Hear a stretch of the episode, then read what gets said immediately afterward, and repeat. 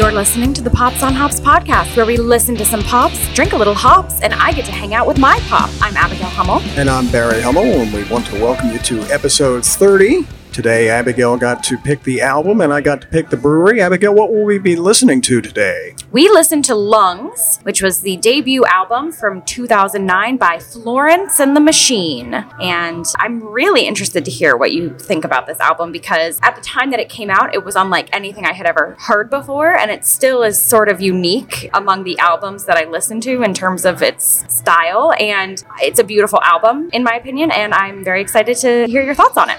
Well, I'll start by saying that I liked it very much. I will say that I was familiar with one or two of the songs on the album. I think the opening track and the closing track were both songs that I'd heard. We've had the album for a long time because in 2011 we saw the U2 concert come through Miami mm-hmm. and Florence and the Machine opened. And that was really the first time I had a big exposure to her and her music. And I found that set list from that show. Oh, how cool. And so I'll put a link to that in the show notes because a lot of the songs from this album, obviously, it was 2011. They only had, I think at the time, two albums. And so a lot of the songs from this album made an appearance on that set list. I remember just being blown away by her voice that night at the show, and I found some old pictures I took from the concert oh, of her. Cool. from our, we were in the nosebleed seats to say the least. We were. But they had a great set for that tour with the giant, what they call it, the claw, and mm-hmm. the, the, mm-hmm. video screens were amazing. Mm-hmm. And I had some great pictures of her from that night. And I found another one from the Sun Sentinel because she had this flowing yellow dress on. It was just so striking in the stadium, and it was kind of blowing in the wind. It was this willowy yellow dress. Very much fits her vibe. Yeah, and so it was a really good opening act, I thought, for that show. And it turns out I had the album in my iTunes, as it seems to be a lot of the albums from this era. But quite honestly, I don't remember playing it very much at all, even if I did when we first got the album. So it was kind of all new to me, except for a couple of the songs that probably were played on Sirius on that same Spectrum channel that I discovered most of my new music on anyway. Yeah. Now, as far as the brewery today, we are doing this at a place called Cypress and Grove. And the reason we picked that is because it's Florence and the Machine and Cypress and Grove. That's the only connection between the album and the brewery. But this is a brewery in Gainesville, Abigail, obviously where you live, yep. that we have been to before. And it's a great building and a great space in Gainesville, Florida. We're recording obviously live on location today. So you're going to hear some talking in the background and some music in the background, as tends to be the case when we do these things live. But it's a really cool space, and we really wanted to draw some attention to it here in Gainesville. Yeah, I love this spot. In my opinion, opinion, probably the coolest venue of any of the breweries we have in Gainesville. It's in an old ice factory. And the well that was used in the original ice production is still a functioning well. And as a matter of fact, if you want water at this brewery, you tap it from one of these giant steel kegs that comes directly from the well. So we have the opportunity to drink original Cypress and Grove well water today. Are we going to review it? yeah, why not? I think a lot of their beers are probably made with the well water too. This is a really cool building and I, I really like it here. The brewery itself has been here since about 2017. So I was of legal drinking age by the time this brewery opened. And so it's been a staple of my Gainesville beer drinking experience. And I'm glad we're finally getting to review it on the podcast. The other cool thing I wanted to bring up the reason why you're in Gainesville, Dad, is we went to the Hogtown Craft Brewers Festival. That's right. Yesterday. So the Hogtown Homebrewing Club are the ones who organized that whole thing. And Cypress and Grove were there. And as a matter of fact, they were the first people to pour us a beer when we walked into That's the festival. That's right. That's right. the, the first beer we had yesterday yesterday was Good Grove from Cypress and Grove, and it was a really nice start to the day, and it made me very excited to come back here today. And the folks who poured it were dressed as two characters from Alice in Wonderland, and there's an interesting Alice in Wonderland uh, yeah. connection on one of these songs. So how about that? Wow, I didn't that think about strange. that till just now. Yeah. Well, tell us about the first beer you've chosen. Well, I picked a bunch of different categories today, kind of a smattering of different styles for us to try. Neither of us has had any of these beers, so they're all brand new beers to us. In fact, the first one we're going to have is called Scarlet King, is a brand new beer yep. for the brewery itself. It's a red ale. Not a ton of information about it on Untappd for me to share with you. Just basically, it's under Red Ale American Amber, but a red ale Ale, basically, the colors derive from the use of caramel and crystal malt additions, which are roasted to provide amber beers with the color, body, and flavor that many beer fans have come to appreciate. And amber ales ferment at warmer temperatures for what is typically a much shorter amount of time than lager style beers. So, Interesting. the first one we're having is Scarlet King by Cypress and Grove. And cheers to that. Cheers. Now, it's not particularly red. It does look more like an amber. Mm-hmm. And it drinks very much like an amber ale. Like, yeah, and we've had this conversation about brown ales, red ales, amber ales. The flavors are pretty consistent beer to beer. There's not a wide range in flavor profiles on a red ale. This is a real good, consistent amber to red ale. And I taste a little bit of caramel. Maybe that's because I read the description and it's in my head. And there's a maltiness to it, a slight maltiness. It's not super sweet. So it's a real mellow drinking beer. It's very mellow, very easy to drink. It's smooth, but it's not creamy. Yes. And Both of which your are mouthfeels, by the way. the Witcher mouthfeels famously. I do not get any caramel. I do get maltiness, but I really don't get any sweetness out of this. And maybe as it warms up, that'll start to come through more. So we'll check back in again when we go to rate the beer. But it's nice, it's easy to drink, and I'm enjoying it. I want to say the when Cypress and Grove, they've sort of had an interesting evolution, at least in my perception. When they opened, they really, in my opinion, they did the standards. Their goal or what they produced was really make a quintessential version of the style. So they had a brown ale, they had a lager, they had a double IPA. You know, they had these styles and they didn't have fun names. They were just called double IPA. Lager. As they grew and they started really nailing the standards, they've been able to sort of expand their use of interesting ingredients, interesting flavors, and they have done a lot more international styles over the past few years. There's one on tap now that we've both had, so we're not reviewing it, called Crane Song, which is a Japanese style rice lager that actually happens to be one of my favorite basic, easy drinking, keep a 12 pack in the fridge because you know everyone will like it one of my favorite of that type of beer. And so to me, this is standard. To me, this doesn't have a lot of extra pizzazz added. Right. This is It's- just a it's a well-produced- standard, very good amber rut ale. And we have a couple of those basic. They're meant to represent the style well. We have a couple of those on our flight, and then we have a couple that are branching out they're with, branching out, with yeah. interesting flavors. And I'm excited to try both. I've been here a couple times with you, and I think your assessment of that is correct. I remember when the board was very basic. Yeah. Just the names were very basic one of the first times I came in. And that's probably been, gosh, it's pre pandemic, so it's at least two years ago. Yeah. Then I could look that Yeah. up. I probably rated beers that night on Untappd. But I'm sure you did. I do remember the board being basic names. yes. But you know, people's taste, they like to try different things. And Right. so they obviously added the additional stuff to keep people coming in, keep people interested. I think I cited Cypress and Grove on a previous podcast episode. We were talking about brown ales, and We did, You you're don't right. think there's much that can be done with a brown ale. One of their very first quote unquote different things that they tried was they made a pecan brown ale. Right, I remember that. And I loved it. It is so good. And it's a seasonal beer, so it's not on tap right now, but that's a really fantastic beer. And one of the first ones that I noticed, they were sort of branching out into Right. different flavors in their beer. So it's all good stuff here. very cool. Well, why don't I tell you a little more about the band and Okay. the album? So, you correctly referenced that we had this in our shared iTunes account because I purchased this album and I purchased it pretty soon after it came out. Like, I knew Florence and the Machine and I knew this album before we saw them in Okay. concert. We had heard the opening track of the album, Dog Days Are Over, which is definitely the most popular song from this album. It was one of the singles. There were six singles on this album. None of them really charted very well, but Dog Days Are Over was kind of all over the place. Interestingly, a lot of songs from this album have been used in TV show and Yes. movie soundtracks. So even though they weren't necessarily super popular in the general public, people recognize that these are very vibey, moody songs. And I don't mean moody in the sense of depressing.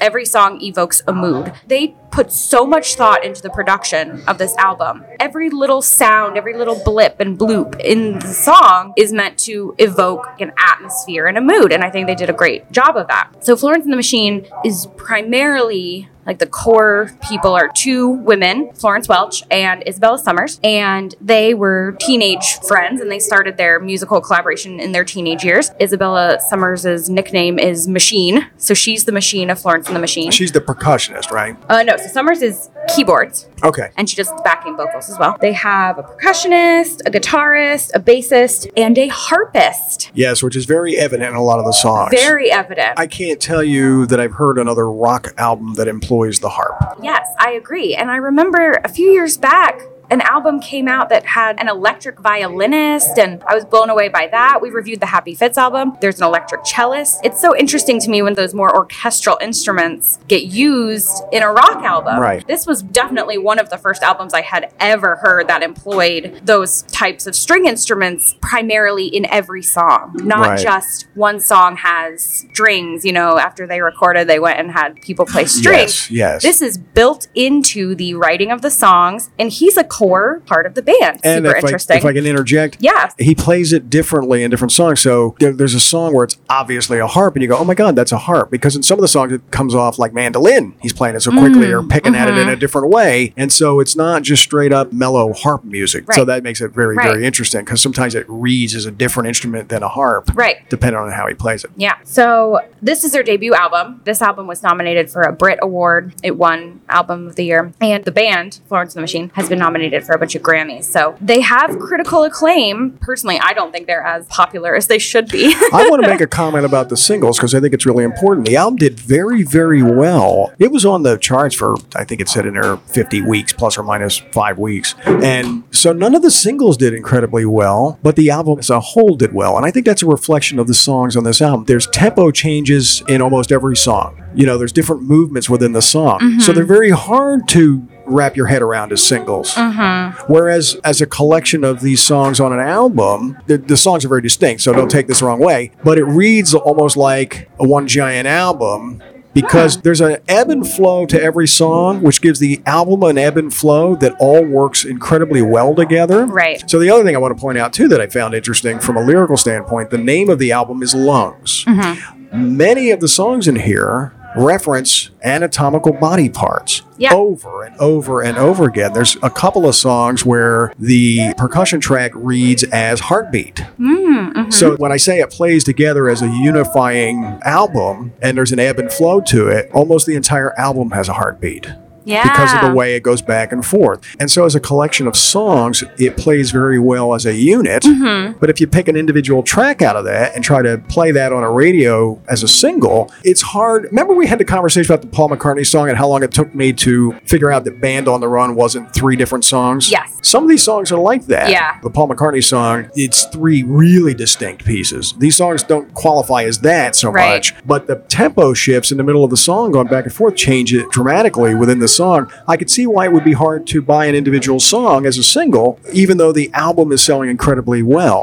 So in this circumstance, I don't think the singles drove the album sales, obviously. I think the album sales were all based on the strength of the entire album. People found this album without need to buy the singles, is kind of Right. the summary of that. Yeah, I completely agree with that. And it goes back to your anxiety over will we ever have albums in the future? Right. I mean, this is an album, right? This you have to listen to from start to finish. To me, like, this album is almost a self contained fantasy novel. I mean, a lot of the themes of the songs are sort of fantastical. Obviously, the music itself is very fantastical. Her vibe, the way she dresses, her hair. I mean, she's basically like a fairy queen, right? Right. Just looking at her It's like Renaissance Festival kind exactly, of vibe. Exactly. And so it really is sort of a self contained thing. It's hard to pick out any song from this album and just listen to it. I'm a person who does that with frequency. I'll pick a song and I'll put it on a playlist for a particular purpose a driving playlist, a showering playlist, a working playlist. This is an album you have to listen to as an album. Yeah, I really appreciate this album. Really love it. Really glad I was able to sort of revisit it when I was thinking about albums I would like to choose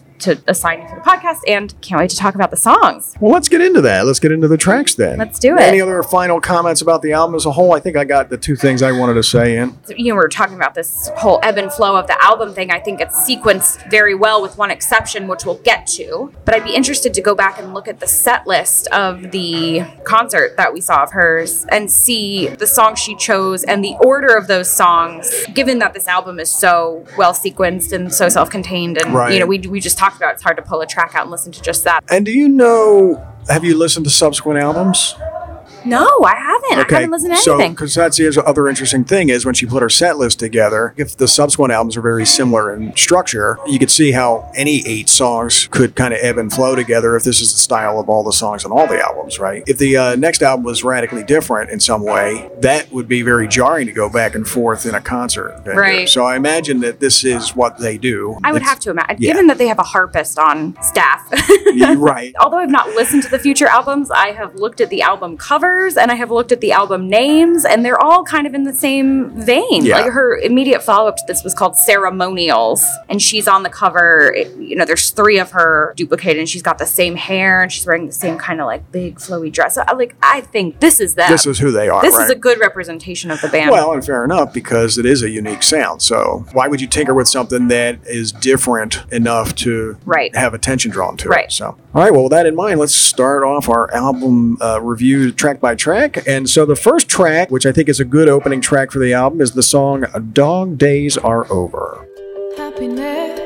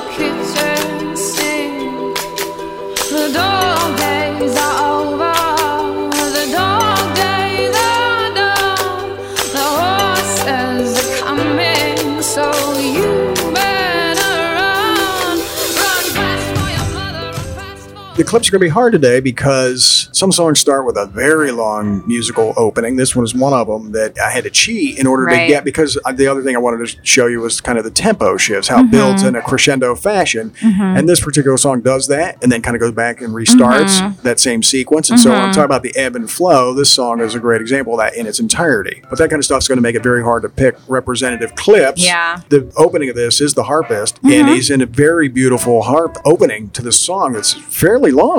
And in order to get to the lyrics, you kind of got to whack that out of there Yeah. and not get to share that. So again, it is worth a listen this album because of that additional musical element. I like this song. It's not in my top three. There's a theme in here in a lot of the songs. Seems like a lot of uh, bad relationships or um, some violent relationships in some of these songs, and that seems to be an overarching theme in this. And Going mm-hmm. back to the mention of the body parts, that's part of that. There's a lot of physicality to that. yeah. And so some of the lyrics point in that direction, some worse than others. Right. So when you really get into the lyrics here, you realize they're very complicated songs, but they are written with a kind of, uh, you're talking about, you know, I jokingly said Renaissance fair approach to it. So not out and out metaphor, but very visual mm-hmm. imagery mm-hmm. throughout the lyrics and a little bit of a vagueness to it so that you get to interpret that as you go through it. So I found that writing interesting also. You can definitely tell what the story is. Yeah. But there's definitely a feel to each of the songs. She changes the musical tempo back and forth to kind of reflect what's going on in the lyrics. It's a very interesting kind of songwriting. Mm. And I understand she's not a musician. Her voice is her instrument, right? Mm-hmm. Right. And as a result of that, when she writes, she doesn't write with a guitar where she kind of structures the song and then brings it to the group. They build these things around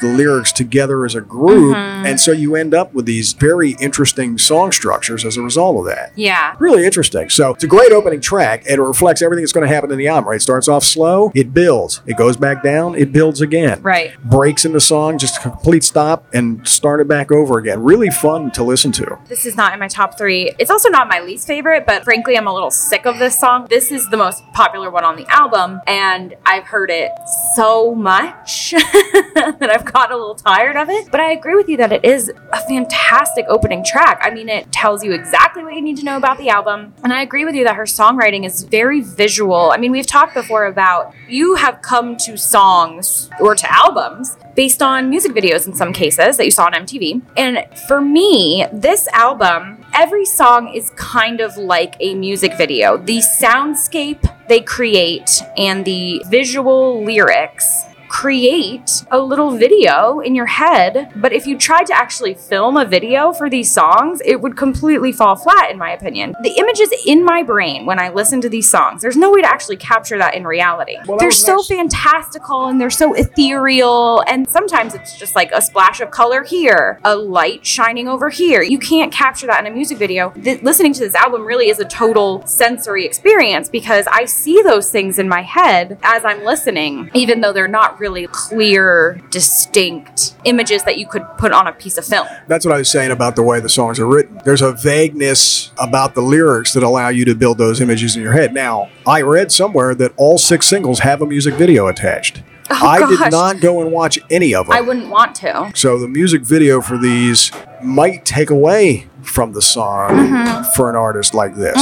But I am going to go back and watch those and put links in the show notes just to see what that's about because I didn't have any idea until I started reading about the band that Mm-hmm. there was even music videos of these things. Because again, where do you watch music videos now? Like what we're talking exactly. These things are being made and put on YouTube as promotional materials for the songs and the singles, but I would have to go seek that out. Right. I don't watch music videos anymore. Right. It's not like I put a channel and just sit there and be numb and watch. I have to put the effort in. Yeah. So for most of these music videos that I've seen, I've watched more music videos since we started this project that I had in 20 years because I've Yeah. gone back Makes and pulled some of that stuff out. So yeah, good song. Great way to open the album. Really sets the table for what the whole album is going to be about. Mm-hmm. So that takes us to the second track, which is uh, happens to be one of the singles, by the way. Three of the singles were released up to a year before the album came out. Like the very first single was a year before the album came out. Wow. This was one of the singles that was released before the album release, and that's the song "Rabbit Heart." Raise it up.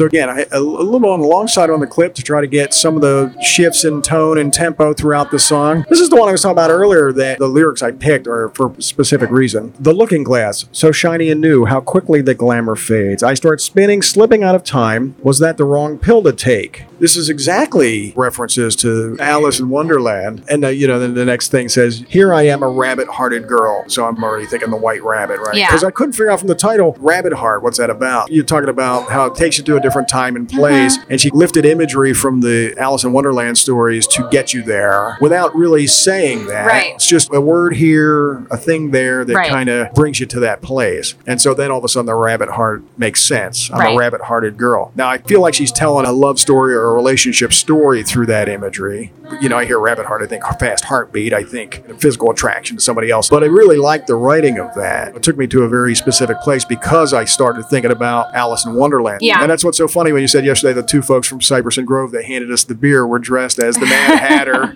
and the White Rabbit, right? Yeah. It's so cool. Yeah. This is a great example of what I was talking about creating the soundscape of the imagery behind the lyrics. It starts off with the plinking keyboards and the drums only, and then it really swells. It's almost wall of sound ish, but you can pick out the individual instruments, but it's a big, big sound. But it gets in a there lot of- slowly. Yes. It gets yes. like it, it gets there. Yes. All the instruments kind of layer in to build Yes. Mm-hmm. that wall of sound, which is why I think you can pick out the individual instruments because they're kind of introduced one by one Right. through the song. Right. It's really fun. this song to me is a song about bravery, not necessarily about a relationship, but just in general. I interpreted the rabbit heart as what do I know about rabbits? They're very small, their heart beats very, very fast. To me, that's anxiety, that's nervousness. So she's a rabbit hearted girl. She's scared of whatever. Later in the song, she says, I must become a lion hearted girl. Lions are brave. They have Right. fortitude. They chase their prey and they are calm the whole time. They're just braver animals than rabbits. And so to me, this was a story of a girl growing into her bravery and not necessarily about relationship or a love interest or, or anything. It's just her coming of age. It's sort of like gone from being the prey to the predator. Right, exactly. I think the main reason I kept thinking about it as a relationship song is this one line This is a gift, it comes with a price. Who is the lamb and who is the knife? Hmm. Again, I in every song there's I'm talking about the physicality of it and, and a lot of not evidence of abuse, but things that make you think about an abusive relationship. And so you can throw that layer on this going from being the prey to the mm-hmm. predator mm-hmm. and that may be a change in the relationship. And that line made me think of that. Mm-hmm. And the physical abuse element pops up from time to time, sometimes really obviously, sometimes a little more subtle like this, but I feel like it's in almost every song. Hmm. That's so interesting because I interpret that more as being about a deity because it's very much like animal sacrifice imagery, right? She's talking earlier about we raise it up, this offering. Is it enough? She's, in my head, bargaining with a deity more so than someone she's, I mean, you're in a relationship with your deity theoretically, right? But not necessarily someone she's in a romantic relationship with, but someone she's in more of a parental relationship than a romantic relationship, right? Right. I have to make this sacrifice. Who's the lamb? Who's the knife? I'm killing a lamb for you. This is an offering. Right. And see, I'm saying that she's allowing the abuse to continue. That's the sacrifice mm-hmm. that comes with a price. And to be in this relationship, I have to take some of these things on the chin. Mm-hmm. And that's not just in this song, it's in others. Mm-hmm. And so maybe I'm overreading this particular song because of Yeah. that, but I feel like it fits a pattern of a lot of the songs on the album. You know, some that are filled with violence Yes. and some it's a little more subtle like this one going from being fearful to fearless we're trying to get out of a bad relationship becoming lionhearted might be walking away from a relationship that's not so good you know the alice in wonderland story is interesting because if you think about what happens to alice in wonderland it's all abusive yeah. she's not treated well in Right. wonderland Right. Right. and so that plays into it a little bit too. So, gonna head on now to track three, which is uh, called "I'm Not Calling You a Liar." I'm not calling you a liar. Just don't lie to me. I'm not calling you a thief. Just don't steal from me. I'm not calling you a ghost. Just stop haunting me. And I love you so much. I'm gonna let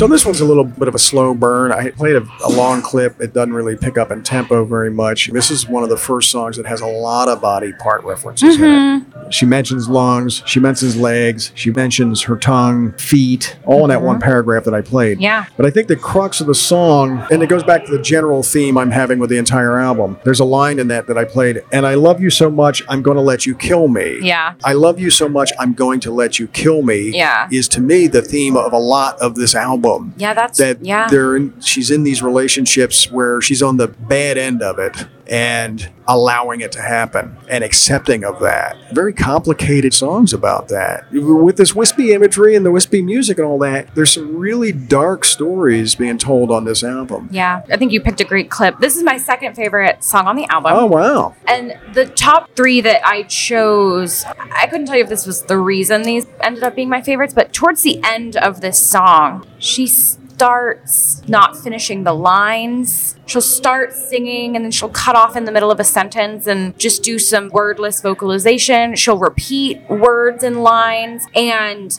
that occurs in the other two songs I picked as well because it just sounds like she's getting so emotionally lost in what she's saying that she can't even speak anymore. Right. She can't think anymore. And that's written into the lyrics and it's built into her performance. And that is what I love so much about her performance on this album is how emotionally invested she is in what she's singing. Yes. I mean, she really feels what she's singing. And I would have picked probably the same clip. I might have gone a little further into the chorus, but you really captured the fact that she's sort of in a situation that's outside of her control. There's a ghost in her lungs. She's possessed by something who controls everything else about her. The ghost wraps itself around her tongue and makes her talk, controls what she says, controls her legs so that she's falling at this person's feet person presumably who is abusing her. She is possessed by something love or lust or this person you know whatever it is. And even with all that when this person kisses her she's happy enough to die it's just such a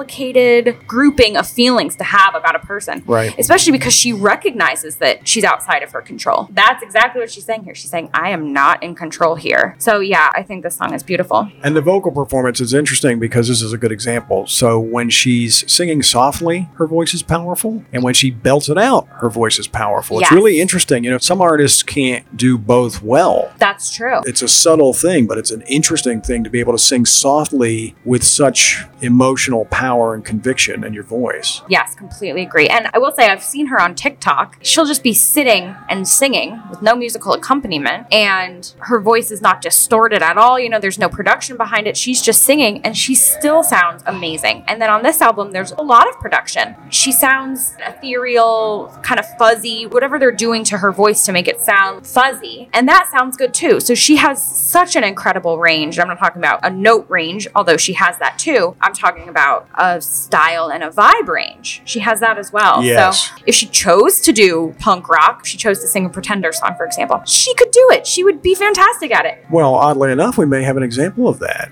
later on the album. What? Wait, what? Did you foreshadow something that we both thought? I thought I had a unique uh, observation all on my own. Damn it. Damn it. So that's three songs. What do you say we rate this beer and pace Let's- ourselves nicely? Let's do that. I think we've decided that we have 13 songs. We have to have at least three between drinks. I'm almost done with this I one. see that. I, I have I've been one saving final this to, sip. to get down to the bottom for my rating. So it maybe did get a little sweeter as it warmed up. It's malty in the sense that it's bready, Yes, but it's not a sweet type of maltiness. I agree. Don't get any caramel still, but that's okay. It's still very easy to drink, clearly. I drink it very fast and smooth, does not linger super long on the palate, and I am going to give this a 3.5. And I am going to give it a 3.75. Very I think it's a very good entry in the category. Again, it's not one of my favorite categories just because I'm never surprised by it. Right. You know, unless it's in a bad way. If somebody does it poorly, Yeah. Yeah. but if they've done it well, I probably rate most red ales in the same window. And if there's a little bit of a surprise to it, I would push it to a four. I never go below a three and a half on a red ale. I mean, I have a very tight range on these beers. This is a very smooth, easy to drink beer. So yeah, a three seven five for me, please. Noted. Noted and recorded. All so right. what's the next one? The next one is called Well and Good.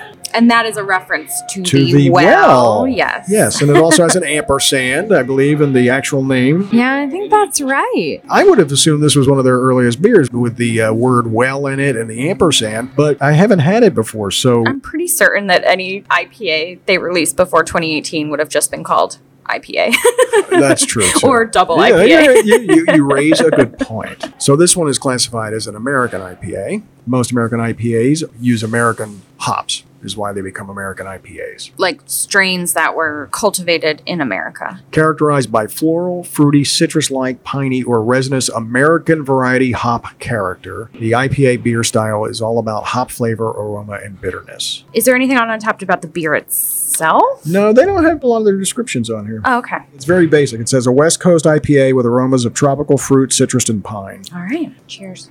Well, gosh darn. I am surprised by how much I like that. Yeah, I'm surprised by how much you like it too. I'll tell you what. So they say it's a West Coast style IPA. It does not have the dry your mouth out. No what did, way. What did Jack say? Rip your face off. Um, yeah, It does you say Jack Cornell on his episode said, "Rip your face off" Yeah. with the IPA, and it's not like that. No. it's, it's got a mellow finish. Very it's a very simple hoppy flavor. So I wonder if it's just limited to one hop strain or something like that. I'm so blown away by this one. First of all, looking at it, it's, It's very, clear. It's very clear. Very clear. And maybe a little more golden than most IPAs I've seen. It's kind of got a darker, orangier color to it. Yeah, a little bit. I would call it golden, but I see what you're saying. But the clarity is amazing, right? Yeah, it's super Because cool. Like I can see my fingers Yeah. through the glass yeah, perfectly yeah, clearly. yeah, yeah.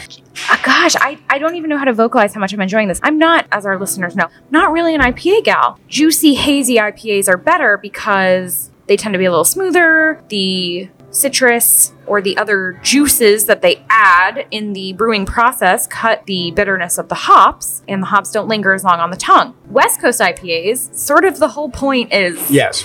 how hoppy can we get this, Right. right? But this is very well balanced. I think balanced is the word I'm Yeah, looking that's a for. good word. I taste tropical citrusy flavors. Don't get much pine, but what I'm really impressed with is that it leaves your tongue pretty quickly. I mean, Yeah, I'm not yeah, getting yeah. I'm not getting a ton of bitterness up front, and I'm certainly not getting a long lingering bitter finish. And frankly, this is very smooth and easy to drink for an IPA. Like I agree. would sit and drink this. You know, I would drink a whole can of this and not as, oh, I'm tasting this for Untappd. I would sit and drink this because I like it. Yeah. And it's an IPA. And I have a feeling it would be a crowd pleasing IPA. So, wow, I am just, I'm blown away by this. So my go-to IPA at home is Hop Gun by Funky Buddha, Of course and it is. this is similar to that. This is one of the ones you would put in your fridge. You'd be able to drink them pretty easily. Yeah. In that category, but it tastes like a beer. It's a beer drinker's beer, right?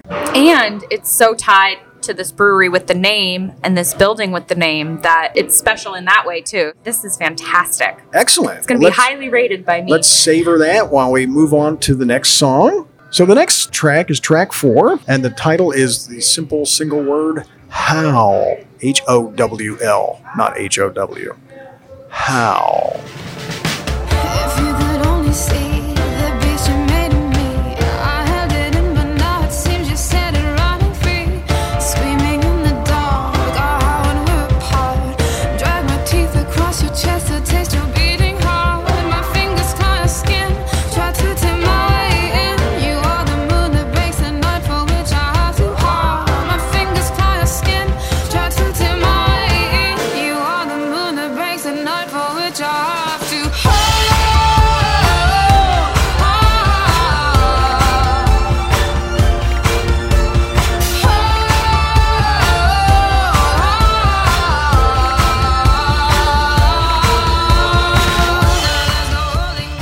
So this is another one in this prey to predator theme we have going on, right? Yeah. This is the opening line of this is if you could only see the beast you've made of me. Mm-hmm. Again, does it a woman responding to an abusive relationship and finally trying to take control? And in this one, it's kind of violent control. It's almost a werewolf imagery, right? Mm, Going back to your mm-hmm. thing about the Renaissance fair motif, the, the kind Oh. of visual imagery. This one's sort of werewolf story. Mm-hmm. And again, lots of body parts get mentioned in here. She talks, she drags my teeth across your chest to taste your beating heart. Three body parts in one sentence right there, right? My fingers claw your skin. Going back to that kind of thematic thing with the album title Lungs. And so I really like this. I like the overall tempo. This the tribal percussion drives the whole song the whole time. So this is in the top half of the album for me. I really like the imagery. I like the writing on it, and I like the musical tempo and that beat in the back. So a great song. this is my favorite on the album. How about that? This is one of the only ones that is really, really heavily driven by the percussion. I mean, this is a heavy, heavy percussion song. You said tribal percussion. I think that's accurate. It does feel almost heartbeatish at times. And she does that thing again where she gets so much emotion in her voice. The chorus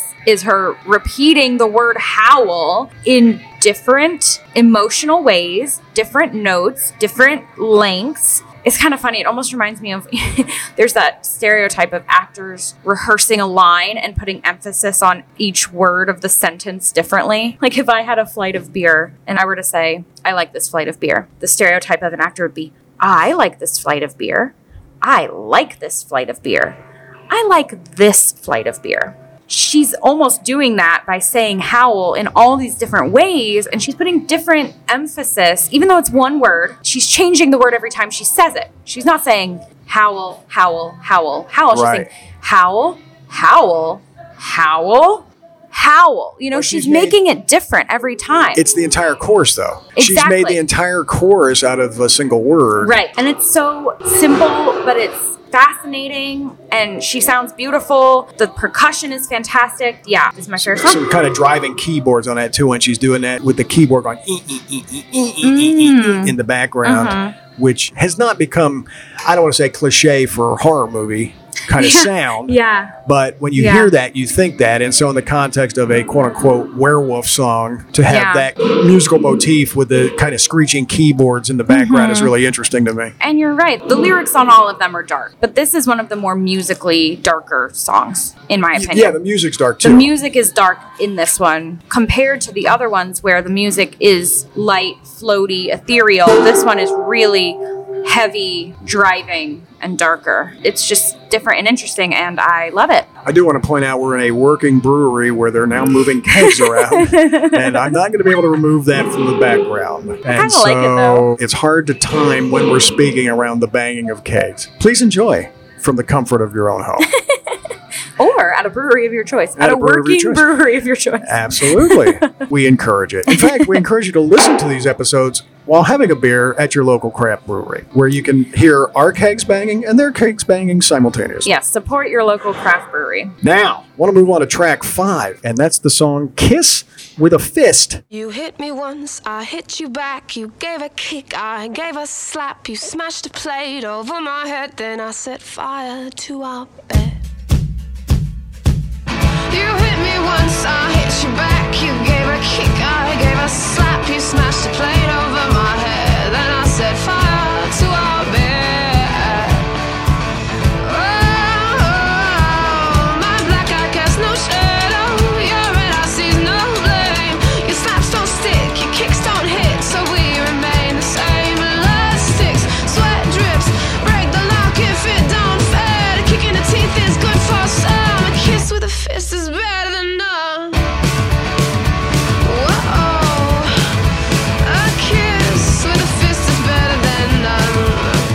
So, this is my favorite song on the album. Get out. I think musically it's super cool. It is. But I hear nothing but the Pretenders when I hear this. You know what? Yeah. This sounds exactly like tracks from. You're absolutely so I went and did a little digging on this. So this is the oldest song on the album.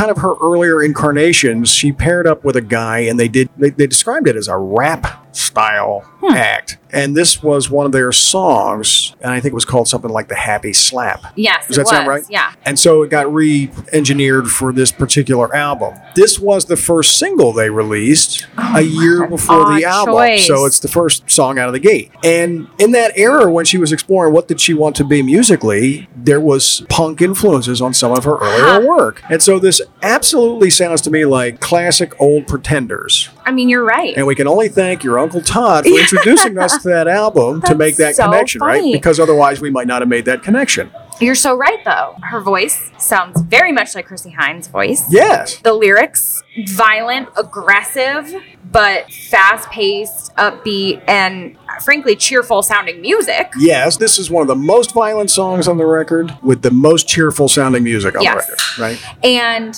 sort of more traditional instrumentation, right? The harps aren't on this one. Nope. The ethereal keyboard's not on this one. It's guitar and percussion and her voice. They really worked out what they were going to be in the production of their first album. Mm-hmm. So this is an earliest song that she's reworking. The harpist may not have been part of the band at the point that they were doing no, this, as they were deciding what they were going to be musically. So it's a little bit of an outlier on the album in that way. Yes. But when I marked this off, I put three stars next to it the first time I listened to the album, and it's never moved out of my favorite song on the album. Yeah. The first time I was listening to this, I was in the car actually. So I put it in, I was listening to it. And this is the fifth song on the album. Album. The other ones are kind of ethereal and interesting and moody and all that stuff we've been talking about. And then this thing kicks up, and I'm like, whoa, baby. I was Whoa. driving too fast, and I was like, oh, put this on my driving song list. I had an instant reaction to it. Now, would I've had that kind of reaction on my first pass of the album if I wasn't sitting in the car, which is an interesting thing. That one jumped out at me because I was driving, and it just was perfect for driving, but it didn't move around. Some of the other ones on here, I didn't mark off the first time through, are in my top three now. Ah. But this one, from start to finish, has been my favorite song on the album, and that Pretenders connection was probably one of the reasons. I wasn't too far off the mark given their earlier musical history and some of the things they explored, right? With that other, uh, Yeah. I forget the name of the band, Ashok. Ashok, right? So I that's actually have that song if you want me to play a little bit of it. Why, absolutely. Okay, so this is Happy Slap by Ashok, and this is off their album called Plans. You hit me once, I hit. You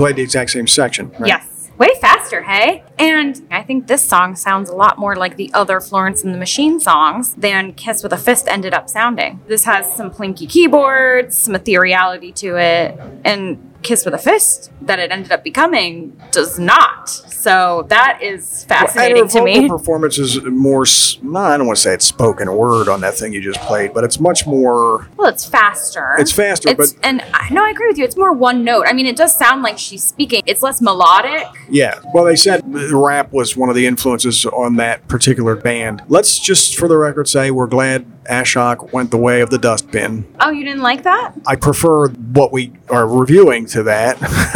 Interesting. So if that would- I'd go listen to more Ashok. okay. I'm not going to do that. Okay. So that is Kiss with a Fist. Again, that was my favorite, even though the lyrics are incredibly dark. Now we're going to move on to track number six Girl with One Eye. She told me not to step on the cracks. I told her not to fuss and relax. Pretty little things stop me in my tracks. But now she sleeps with one eye open.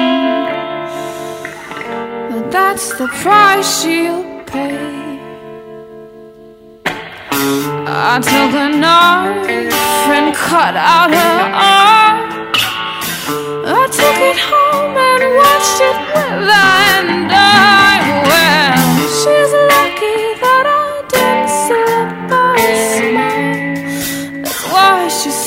with one eye open.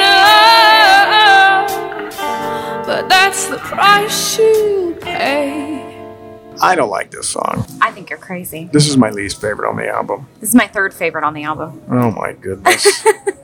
I think the vocal performance is interesting. Yeah. It's kind of sparse instrumentally. Yeah. It tells a very, very disturbing story. And again, talking about abusive relationships, right? I took a knife and cut out her eye. I took it home and watched it wither and die. Pretty disturbing. And now she sleeps with one eye open. Is that the socket? Oh no, it's her other eye. Is that her other eye? And then there's a line, I didn't play this line. I slipped my hand under her skirt. I said, Don't worry, it's not going to hurt.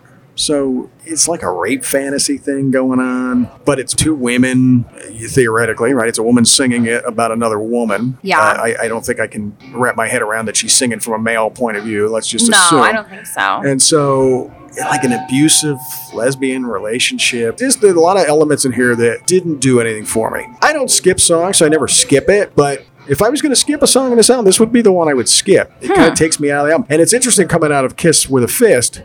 In this one, the person's writing from the point of view of the abuser. So instead of it being a song's about a woman who's struggling with being abused and trying to justify staying in a relationship or got the strength or the courage to get out of the relationship, this is the only song on the album that's written from the other point of view of the abuser. And that bothers me too. So it's a complicated song, but I just, it does nothing for me. So I did not interpret this song as her singing about someone she's in a relationship with. My interpretation was they were fighting over someone they were both romantically interested in, a third party. And most of that is get your filthy fingers out of my pie, get your hands off my man. She's frankly trying to murder this woman so that the other woman doesn't take her partner. So I don't think it has anything to do with a romantic relationship. I think they're fighting over a third party. I don't find these lyrics any more disturbing than Kiss with a Fist. They're both very dark and I- both very violent. Totally agree. Because I thought it was about a relationship, and that the one line about I slipped my hand under her skirt. If it's two women fighting over a, third party man, that's a weird line. Yeah, I don't really have an interpretation for that Yeah, one. so that was the one that made me think it was. but the eye thing, it's like if you don't have an eye, you can't look at my man. Yeah, yeah, yeah. You can't have your eyes on what doesn't belong to you. Right. I mean, that's how I interpreted this song. It's my third favorite because, as you said, it's sparse musically. The guitar is sliding between notes, which I think is a very cool sound. It sounds like the drummer used, you know, those metal fans. Brushes. Brushes, Brushes. yeah. Yeah. So it, it's a brushing sound of the drum, which I think is technique. very cool. Yes, it's very jazzy to me. This sounds like she's singing, like a, she's a lounge singer. You know, she could be singing this at like a club Yeah, torch singer. Very sultry. I love the slower tempo of it, but it really picks up towards the end, and then she's almost screaming, Get your filthy fingers out of my pie. It's the heightened emotions, the boldness, and the loudness that she sort of comes into at the end of the song. I just think this is super, super captivating from start to finish, and that's why it's my third favorite. How about that? Yeah, I had a, just a real negative reaction to it. I marked it down as my least favorite.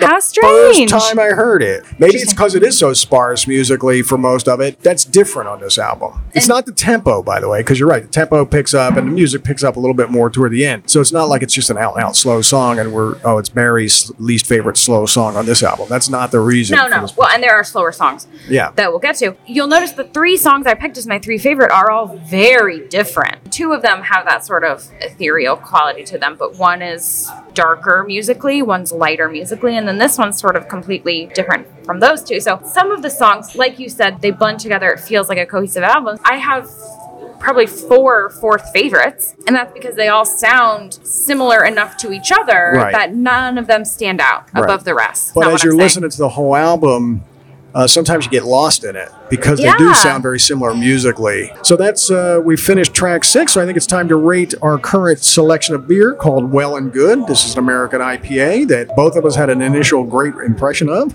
and it hasn't changed for me. Yeah, no, we're kind of whipping through these discussions.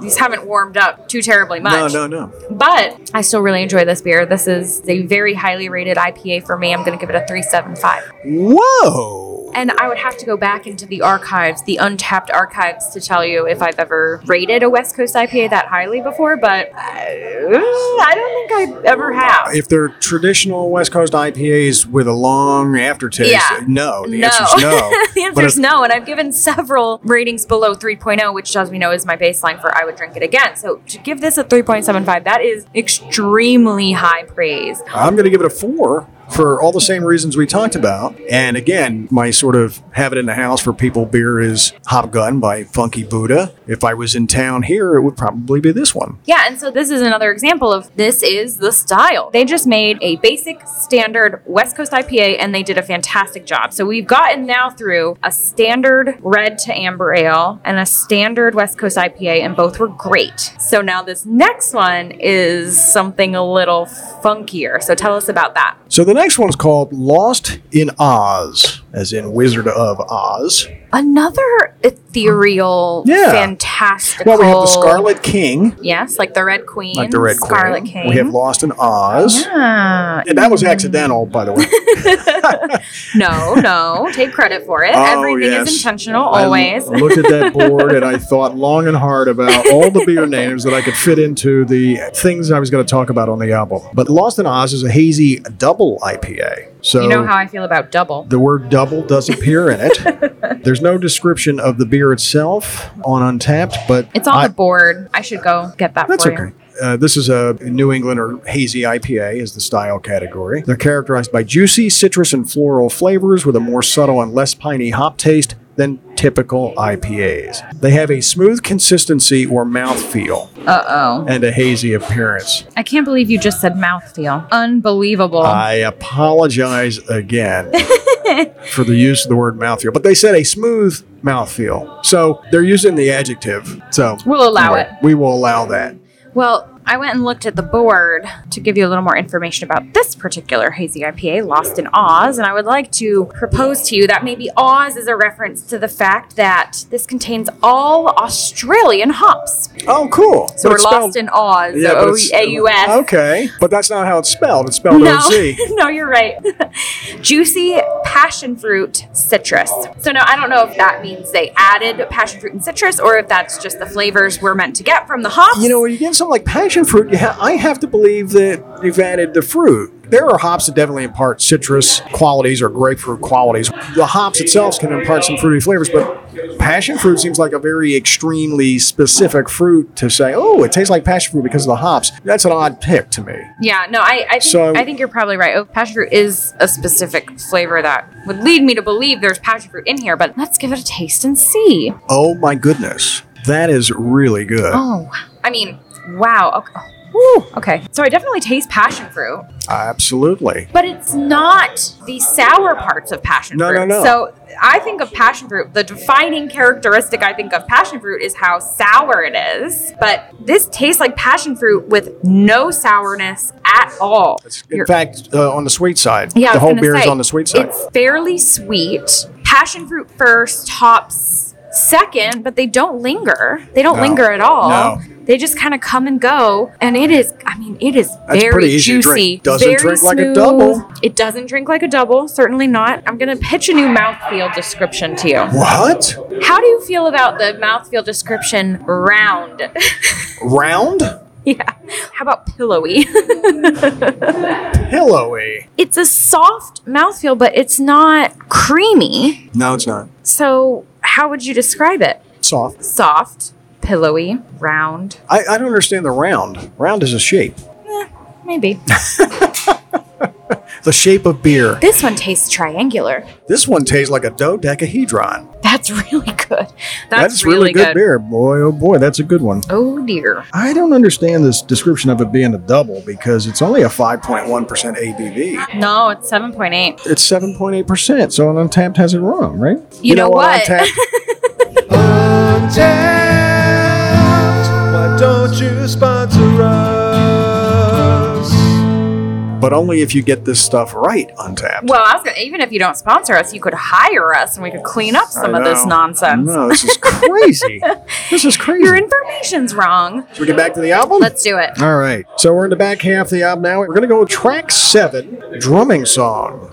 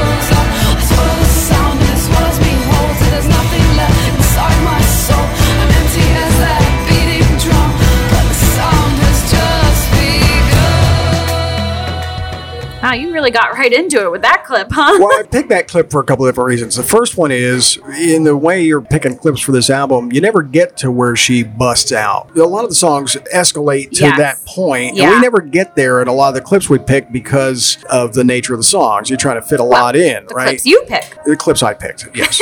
But I, may have picked different clips. listen. We understand that. This is Pops on Hops, where, no one is safe. For God's sake, give me a break. I Not picked even some clips. co-host. So this is called drumming song, and I wanted to get also to the i- again kind of a tribal rhythm. But the section I picked specifically is to accentuate what sounds to me like a heartbeat. Mm-hmm. Thum, thum, thum, thum, thum. Mm-hmm. In that particular section. And the song goes a little bit quiet, so it's very obvious that's what's going on. So, this song, she's saying there's a drumming noise inside my head that starts when you're around. I swear that you could hear it, and it makes such an almighty sound. A drumming noise inside somebody's head is basically your pulse. Right. And so it got me thinking about that. And then obviously, when the heartbeat comes up in the section that I played, it's clear that some of the things she's describing are as a result of increased blood pressure, increased heart rate, anxiety, tension, whatever it is leading to that, which is kind of the background of the song. The other thing that's interesting about this was this was the first song that really had overall positive lyrics Yeah. again, I go back to that thing. If she's in the room with somebody that she wants to have a relationship with, or she's in a relationship with, an increased heart rate, and uh, can't you hear it too? Mm-hmm. The drumming inside my head, heart's all a flutter, whatever. Right. And again, a lot more. We talk about anatomical body part references in the section I played. She uses the word feet, head, heart. All in the same paragraph. And she does that a lot throughout the album, which makes that album title stand out to me, like I said mm-hmm. before. So, this is my third favorite song on the album Good choice. incrementally i have a, really a 3a because i really i waited till this morning to decide which of those two songs i was going to make number three Oh wow. Okay. and i think i went with this one ultimately because i really like that musical motif of that heartbeat Yeah, it's a great choice. And I really like the clip you picked because this is the first time we've gotten to hear sort of that emotional and musical build towards the end of the song. I mean, the clip you played was entirely wall of sound. It's the drums, it's her voice, it's everything coming together, and it's loud and it's powerful and it's emotional. So I love the clip you picked. Weirdly enough, I'm now reading the lyric sheet you have printed out. I was totally mishearing one of these lines. So the chorus, or the, I guess this is a pre chorus, right? Well, anyway, whatever it is, as I move my feet towards your body. For the longest time, I heard that line as, there's a rumor thief. towards your body yeah, well, I don't know. But anyway, we'll ignore that part. But I have been singing my entire time listening to this album. I've been singing that line as, there's a rumor thief. and like, what does that mean? There's a rumor thief. But like, know. that's a more interesting line than as I move my feet. you should write that on your hand and go home and write a song around that There's a rumor thief. there's a rumor thief like, what does that even mean? But that's funny the best songwriters it starts with a single fun you're like what does that mean let me tell an so entire story strange. Well, and the rest of the songs on the album have a more positive spin to them. Uh, yeah they're not as dark i think the last song is the most positive song on the album right If you're referring to her romantic status, there's one coming up, My Boy Builds Coffins. She already has she has the boy. She's talking about him. So if you're talking about her romantic status, there's really kind of a hard shift in the album where now she's either leading towards a positive relationship or she's in a positive Yeah, the, relationship. the abuse elements are not Yeah. no longer present from this point forward. And all your four favorites, one, two, three, and three A, are in this section of the album. So that's that's interesting to me, right? yeah, two, three, and three A. What was I number given- one? Number one was "Kiss with a Fist." Oh yeah, you're right. Right. Never mind. I take it all back. But two of my three top three are on the, from here on, and the next one that we're going to talk about is my three A. Mm-hmm. And the driving drum beat in the previous song I found very interesting, and then to be able to use the drum as an element of the storytelling Right. was very very cool to me. Right. So I gave it the edge for that reason. So let's move on to the next track, track eight. It's called "Between Two Lungs." Between two lungs, it was released the breath that carried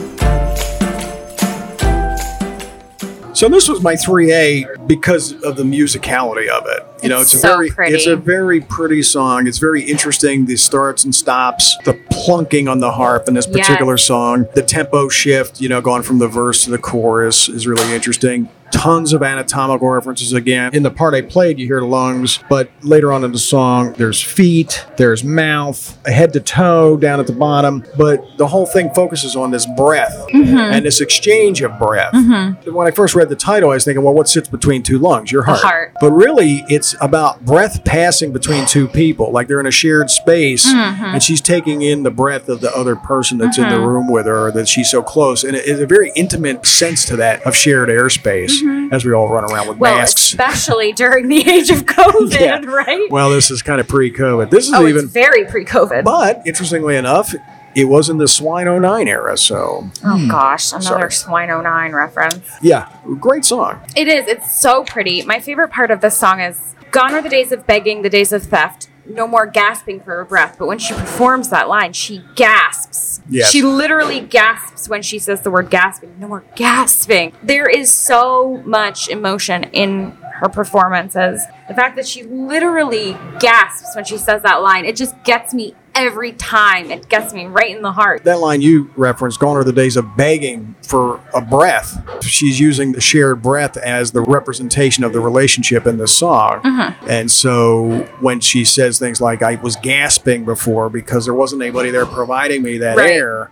is a really interesting metaphor. Yeah. And, I, and so the writing on this is also uh, really well done. And then musically, it's kind of fun and plunky. So lungs are referenced multiple times on this album, but this is theoretically the, the title track, right? The, the album is called Lungs. And I just wanted to mention that so many different versions of this album have been released. So the version we are reviewing was the original release, 13 tracks on it. The version that's on Spotify has a disc two with five additional tracks on it that we're not going to review. Then there was a deluxe edition that had even more tracks on it. And then there was a re release called Between Two Lungs. And then there was a deluxe edition of that. So if you love this album, there are multiple versions to choose from. And I just wanted to lay all that out in case someone's looking for the version we reviewed. But the one on Spotify that we'll link in the show notes, disc one, quote unquote, is accurate to what we're reviewing. Okay. But disc two has five additional songs on it that we're not going to talk about. Although I, w- I might play a clip from one of them just because I want you to hear it because it's now my favorite song by Florence and the Machine. Maybe we'll do that and review the water. okay, a bonus track and a bonus, Bonus beer. of the well water here the well water. Cypress and Grove. That's, That's, pretty so funny. All right, the next track is track number nine, and it's called Cosmic Love.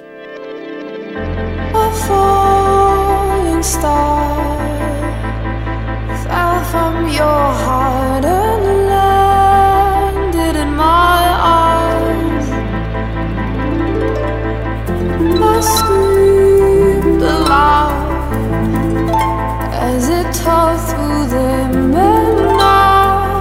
it's left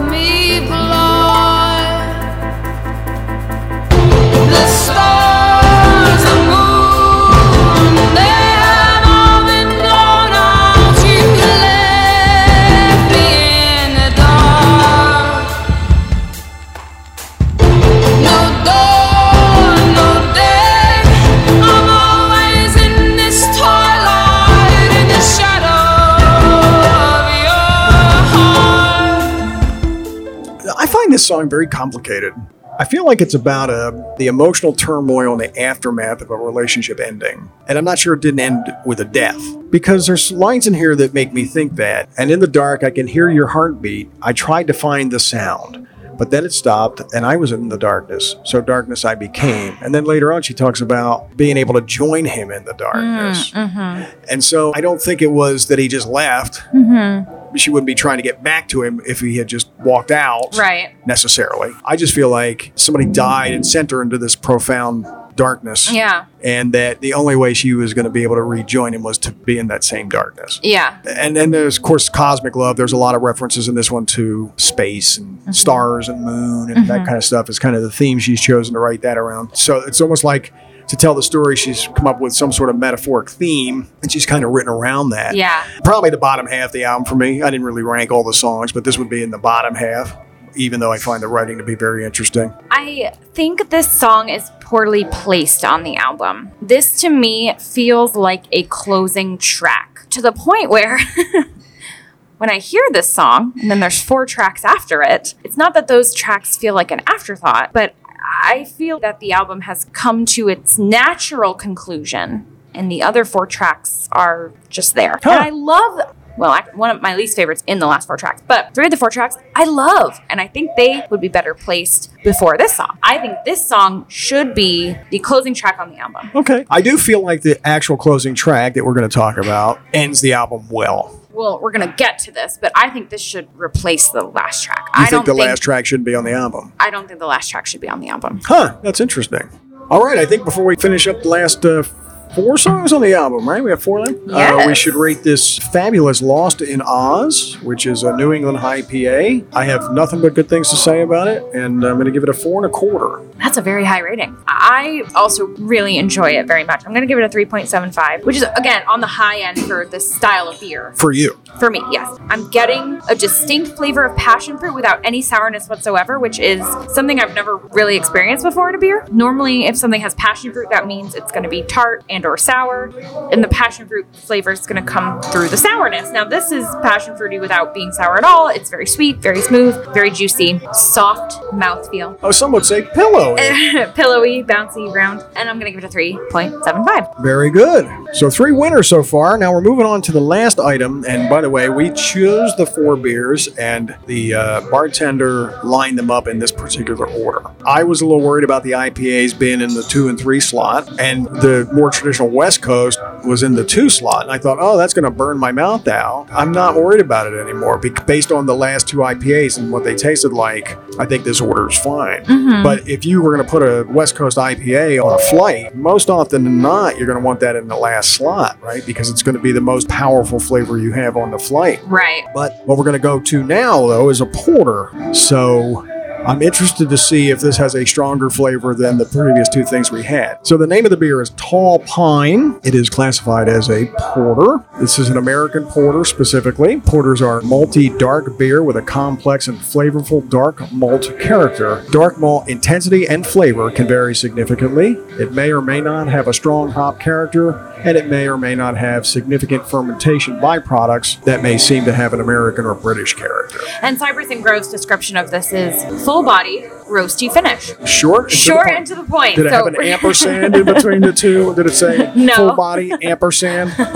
no, it was just a comma this time. Cypress, comma Grove. oh, which by the way, the reason this is called Cypress and Grove is because the original two cross streets were Cypress and Grove. Okay. Now they have numbers because Gainesville is a grid system, so everything has a number. But the original street names were very Cypress good. and Grove. That's very cool. And it sounds great. I mean, Cypress and Grove is very North Florida, you know? So this is another great addition in the category. It is very full-bodied. It is very roasty, but it is smooth.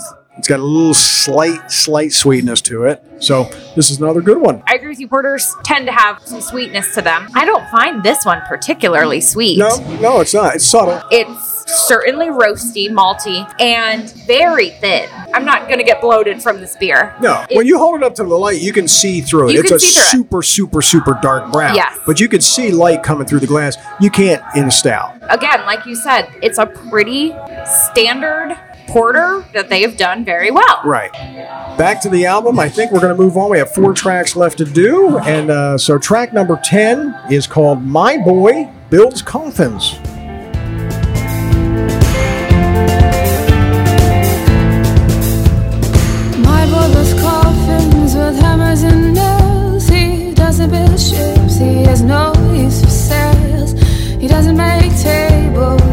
Tables, dresses, or chairs. He can't carve a whistle 'cause he just doesn't care.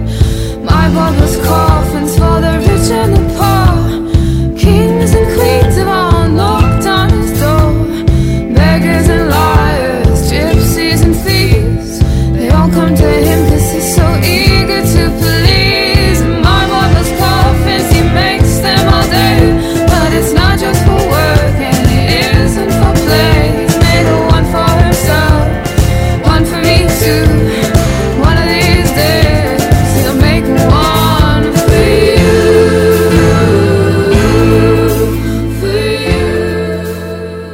So this is the song you were talking about earlier, where she's in this relationship with a guy who builds coffins. So the theme in this is woodworking. She uses a lot of things that he doesn't build to kind of run through the list of things you could make with wood. Yeah. She's come up with this concept and she's looking for the words to round out the lyrics. I kept reading the lyrics and trying to figure out if a coffin was a metaphor for something. Is he really building physical coffins or is he building some sort of metaphorical coffin?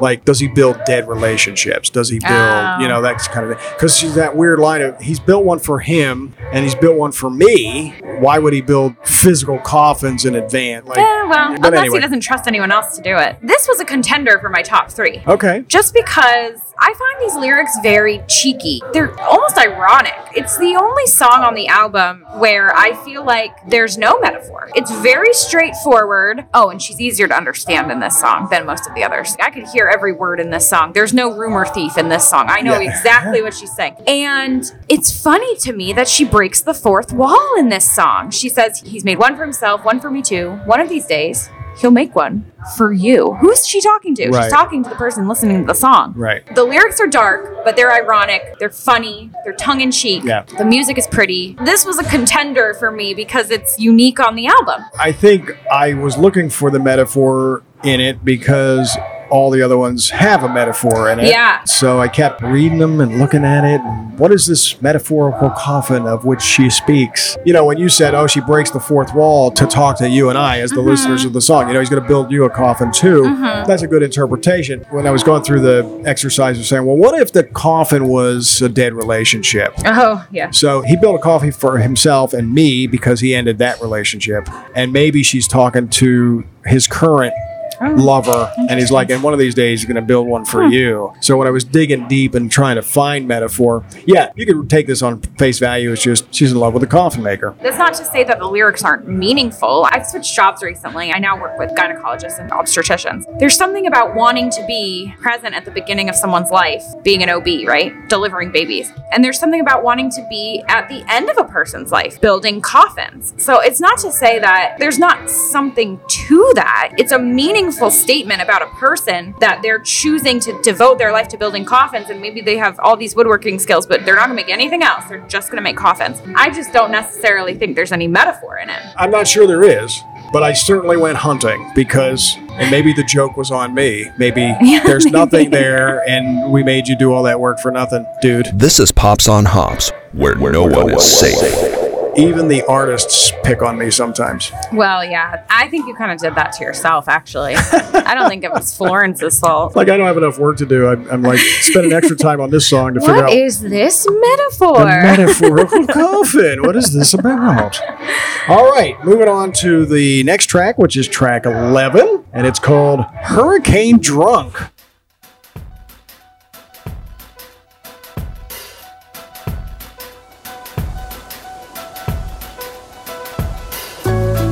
No walls can keep me protected. No sleep, nothing in between me and the rain. And you can't save me now. I'm in the grip of a hurricane. I'm gonna blow myself away. I'm going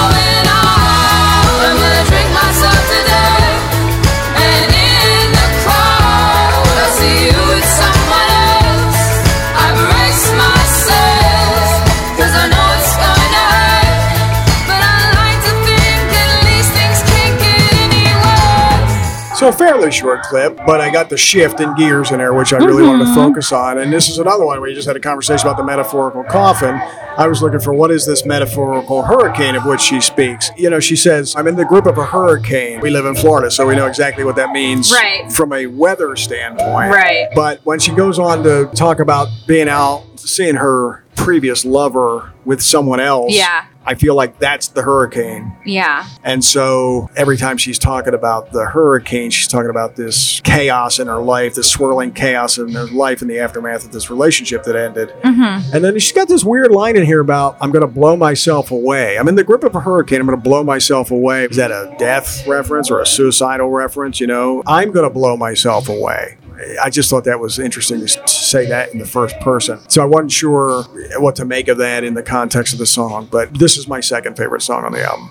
I choice. like this song very much. Well, she does say she's going to drink herself to death, so I think that, I think the suicide angle is well taken. But I think and think it's a it just hurricane. means- Can I just say it's a hurricane drunk is the title of the Yeah. song, and so that drinking yourself to death in the aftermath of the relationship ending, which I'm Right, I'm which assuming is is, the what we're calling the hurricane, is that her hurricane drunk is the drinking in the aftermath of this ended relationship. Right. I don't know. I think the blowing away thing might just be a fresh start. I mean, if the hurricane picks her up and transports her to a new location, I guess in Wizard of Oz it was a tornado, but going back to Wizard of Oz, she's picked up by a storm, she's dropped off in a new location, she's getting a fresh start. You could even say she's lost in Oz. She could even say she's lost in Oz. Yeah, I like this song very much. To me, it's very funny because I've always thought of her as this fairy queen. Like, she's not of this earth. And a lot of her songs feel like they're not of this earth. And then in this song, she's very literally talking about going to a bar, drinking, seeing her lover with another person, like very mundane things that we all do. And it seems out of place because I don't think of her as a mundane person who goes to bars. I think of her as an otherworldly, fantastical being. Well, in the other songs, there's a timelessness about it. Like the song about yeah. the coffin maker, that's traditionally like Old West motif. So it's almost like, oh, that's a hundred years ago that the guy handmade coffins out Or of wood. earlier. So there's a timelessness about that when you slap yourself down in a bar to drink during a hurricane. I did that last year. Right, exactly. like it doesn't feel like that's something that this mystical creature should be doing and She's singing like about. flow in in the big yellow dress in the middle of the hurricane and say, "Give me a shot of scotch." Right, like I can't envision her like putting on jeans and walking into a bar. Right. despite that, I do very much enjoy this song, and that doesn't take away from my appreciation of the song. It's just funny to me that she's a human being. It's just so strange to be confronted with that. It's so silly, but I do love the song. So that takes us up to track 12. Track 12 probably is the most body references in a song of any song on the album, and that's the aptly titled Blinding.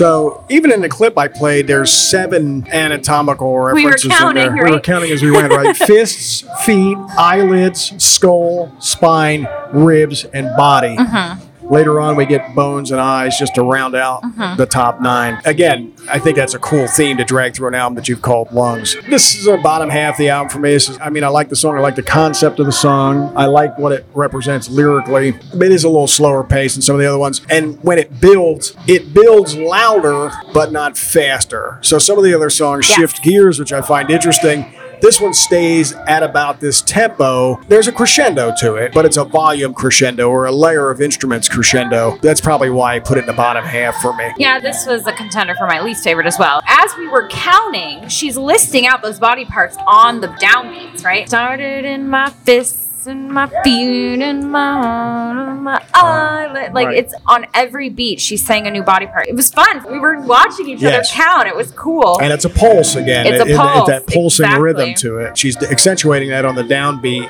You're getting clearly a pulse Yeah. as she does that. It has to be obviously intentional to do that Mm-hmm. throughout so many songs thematically. in that song, I love the contrast of strong driving drums and then sort of the plinky keyboards. It's a very cool Yeah. contrast. We've Yes. got strong, strong percussion and then a light keyboard going on. It's very cool. A lot of interesting musical choices on this album. Somebody, I read one of the reviews said there's enough emotion and musicality put in this. It's like a Broadway show. Yeah, well, well, that was what I was saying, right? It, it very much is kind of soundtracky, but it's a soundtrack to a movie you could never make.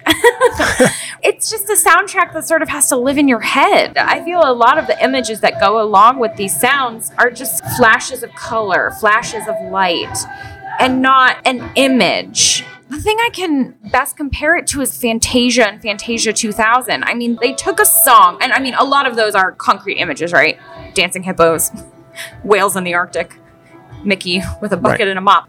But they took a song and they animated just kind of what they heard, right? There wasn't a story in mind necessarily with some of them. They were just creating images based on the sounds themselves. And even though none of those songs had lyrics, I feel you could do the same with this album. If you just put into visuals what you heard in the sounds, it would be very Huh, interesting. Interesting. I think that would be harder with an album that has lyrics. But that's sort of what is in my head for what you would have to do for this album. Yeah, maybe. Focus on the vibes and the soundscape and put your images to that instead of focusing on a story. I like the idea that somebody listened to this album and thought there's enough in her emotional performance of her vocals that it felt like a Broadway musical. Yeah.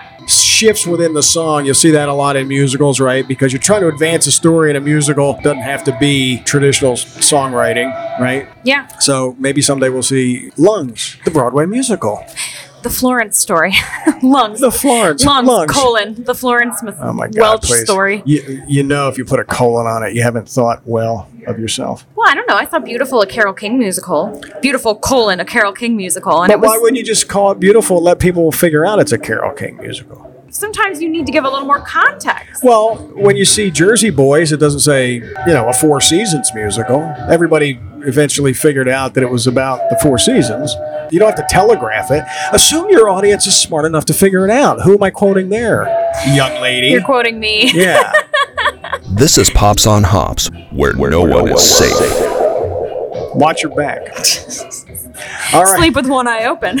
yes, do that. But you have both eyes.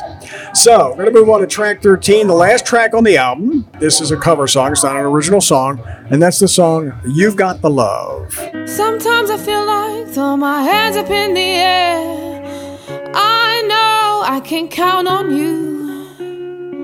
Sometimes I feel like saying, Lord, I just don't care. But you've got the love I need to see me through.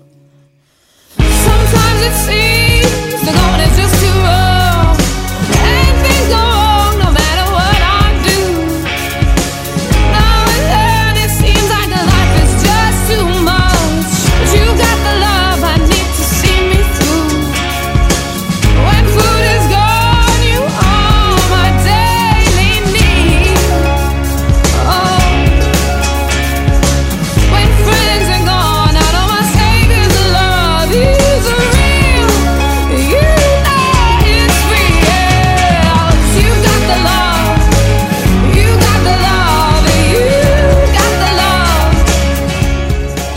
was the fifth single from the album, by the way. It is a cover song, as I mentioned before. The original version was from a band called The Source. Traditional harp on full display in this song. Yeah. Strumming kind of harp on that. It's one of the few times that it really sounds like you and I would think of of harp music. Yeah. In that particular song. Probably the most upbeat sounding song. I do have an interpretation of the lyrics. I think you mentioned God in a previous song, and I didn't get that from that song, but I definitely do from this song. I think this is sort of a, about a relationship with God, not a relationship with a human being. So there's a line on here When food is gone, you are my daily meal. When friends are gone, I know my Savior's love is real. And so I felt this was more about a relationship with a deity, as you mentioned earlier, than it was about a person. I knew this song. I'd heard this song on the radio too. This one got a lot of airplay, and I feel like it's because it's very consistent. It's written like a pop song. It doesn't shift gears a lot. It's a powerful song, don't get me wrong, but it's a very traditional structure. This is probably in the middle of the pack for me, this particular song. But I've been doing the math, and I have a feeling you have an announcement to make about this song. This is my least favorite song on the Ah, album. it's amazing to me. I don't think it belongs here. I mean, before we got here, I didn't know it was a cover, but it makes sense. It doesn't fit in with the rest of the songs. Like you said, it's very much written like a pop song. The chorus is repetitive, but unlike Howl, she doesn't really change the way she sings. It's like an anthem. Well, it's like a hymn, really. Yeah, I mean, that's your, true. your, good point. Your point about your point about it being about God is well taken. I too picked up on the line when food is gone, you are my daily meal because it's very much like give us this day our daily bread, right? Which is a line from the Our Father who art in heaven prayer. I don't even know what's that called. It's called Our Father, right? It's called the Our Father. Yeah, so I really don't care for this song compared to the other lyrics, many of which are heavily metaphorical. These are very shallow lyrics, and I just don't really care for this. I think this would be much better replaced in the closing slot by Cosmic Love. Move Cosmic Love to this spot, take out You've Got the Love, and it's a perfect album in my opinion. All right. So that wraps up the album, Yes. correct? That wraps up the album. We're not doing the extended five songs, right? Because I feel like we've been here forever. Well, I do want to play one of the songs on quote unquote disc Okay. two on Spotify, but let's rate this beer. And let's then- pour ourselves a cup of spring water. Yes. And let's come back and listen to So, Porter. Porter, tall pine porter. I'll say what I said before. As a porter goes, it's basic, it's standard, and it's done extremely well. Yeah, it's a good one. Good representation of the category. Yes, it hasn't changed much since we've been talking about the songs while we've been sipping on it. So I'm going to give it a 375. I'm also going to give it a 375. Wow. Been very, very consistent today. Yeah, I like the fact that you gave the IPAs a little higher rating than you tend to do. They were both really good IPAs. So, just a couple of final thoughts on him. I was delightfully surprised by it. I enjoyed this very much. Musically, I found it very interesting and very unique. And I find her voice to be incredibly interesting, regardless of how she's singing, whether it's soft or loud. I'm glad I went back and explored this album again. Yeah, this might have been the first album where not a single one of our choices, top three and bottom one, not a single one matched up. Yeah, we didn't have a match on this at all, Not a single match. But I think that speaks to the complexity of the album. the complexity, the uniqueness, and the variety that she sort of achieves in these songs. Anyway, really enjoy the album. Glad that I got to have a chance to do it. We've never done this before, but we have a bonus track today. We are going to be reviewing Well Water from Cypress and Grove and one more Florence and the Machine song that is on the quote unquote disc two on Spotify. So uh, let's start with a sip of Well Water. All right, so we're sipping the actual well water Yes. that used to be used to make ice. Yes, we will put a picture on our website of the well in the building. It's in its own little room, and a picture of the steel keg that this came out of. It's got an earthy quality to it. Do you think that? I do. Crisp, clean, it's crystal clear. It's not hazy not at all. hazy at all. But you know what? That's some tasty water. It is. So historically in North Florida, water tends to be very hard, has a lot of minerals in it. Part of that is because so much of North Florida is built on limestone, Limestone. and a lot of the water, things like Crystal River, are crystal clear rivers because it all percolates up through this limestone system. Yeah, that's why we have so many sinkholes too. That's why we have a it lot of sinkholes. That's right. It runs through there at such force that over time it erodes the structure and things fall in. Now, as a result, I can tell you a medical story real quick. When I was in medical school here, we knew that folks from the panhandle, where a lot of this uh, water is harder, had a higher incidence of kidney stones Oh wow! because of the there were of the more extra minerals, in the water that So, got yeah, crystallized Yeah, yeah, yeah. into. That's so. Just a weird little side That's note. neat. But I like the water very much.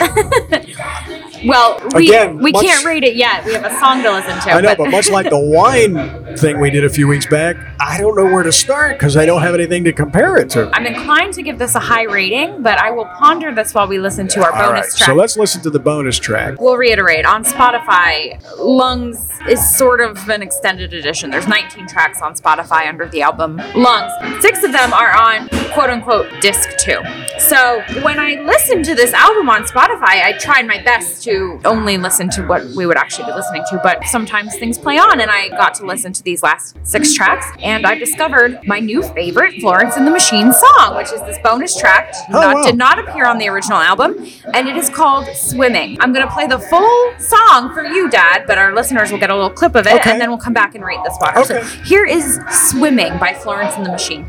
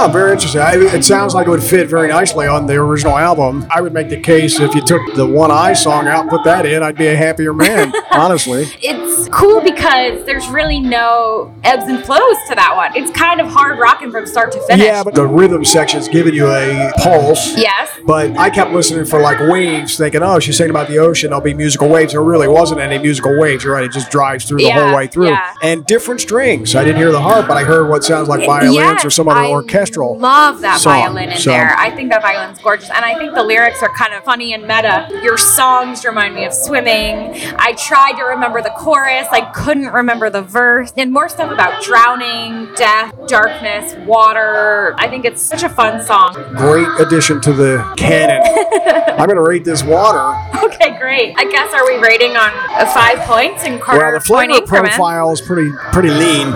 uh, it, uh, I'm going to go with a four and a half because I need room for improvement if I find anything better. But that's a pretty good entry in the category of water. Yeah, there's definitely waters that taste disgusting. I would enter Dasani as an example of that. Yeah, that's true. Um, and there's waters that taste delicious. Like my personal favorite water is Fuji water. And this, it's towards the higher end, but Yeah, I. I don't think it's quite as good as Fuji. So I too am going to give it a 4.5. Perfect. and well done, Cypress and Grove. A very nice well that you're drawing from. Glad this is available to your patrons. Is that technically untapped? Untapped water? Oh, oh. Untapped.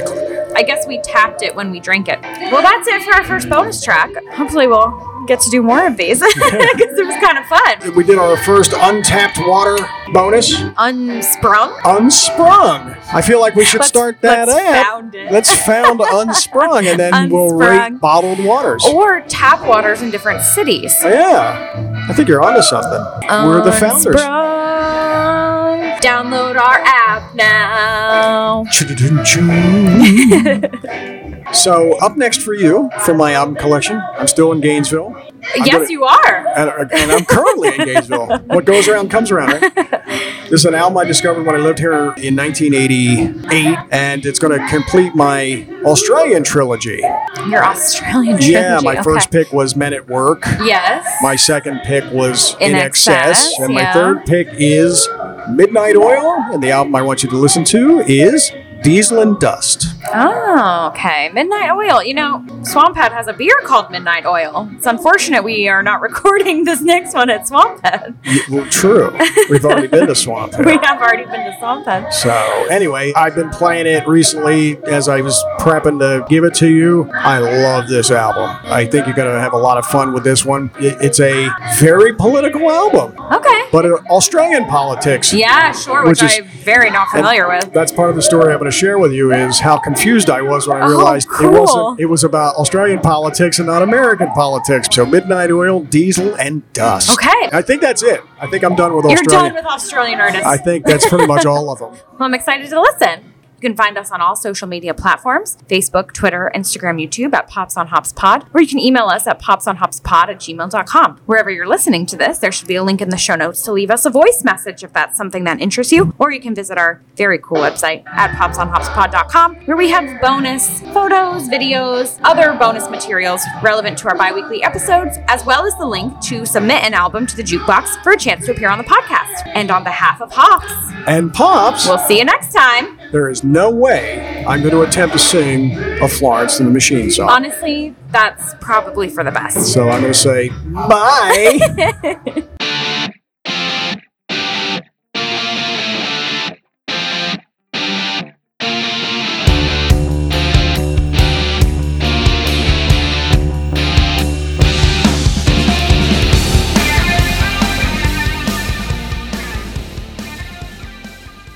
I put negative one in the car. That's so strange. First listen. Did you mean you were writing while driving? Yeah, I had the paper there and I put a Oh. star. Don't do that. Keep your eyes on the road. Keep your filthy eyes out of your notes. Drive with one eye. no, don't drive with one eye. That's what I was doing.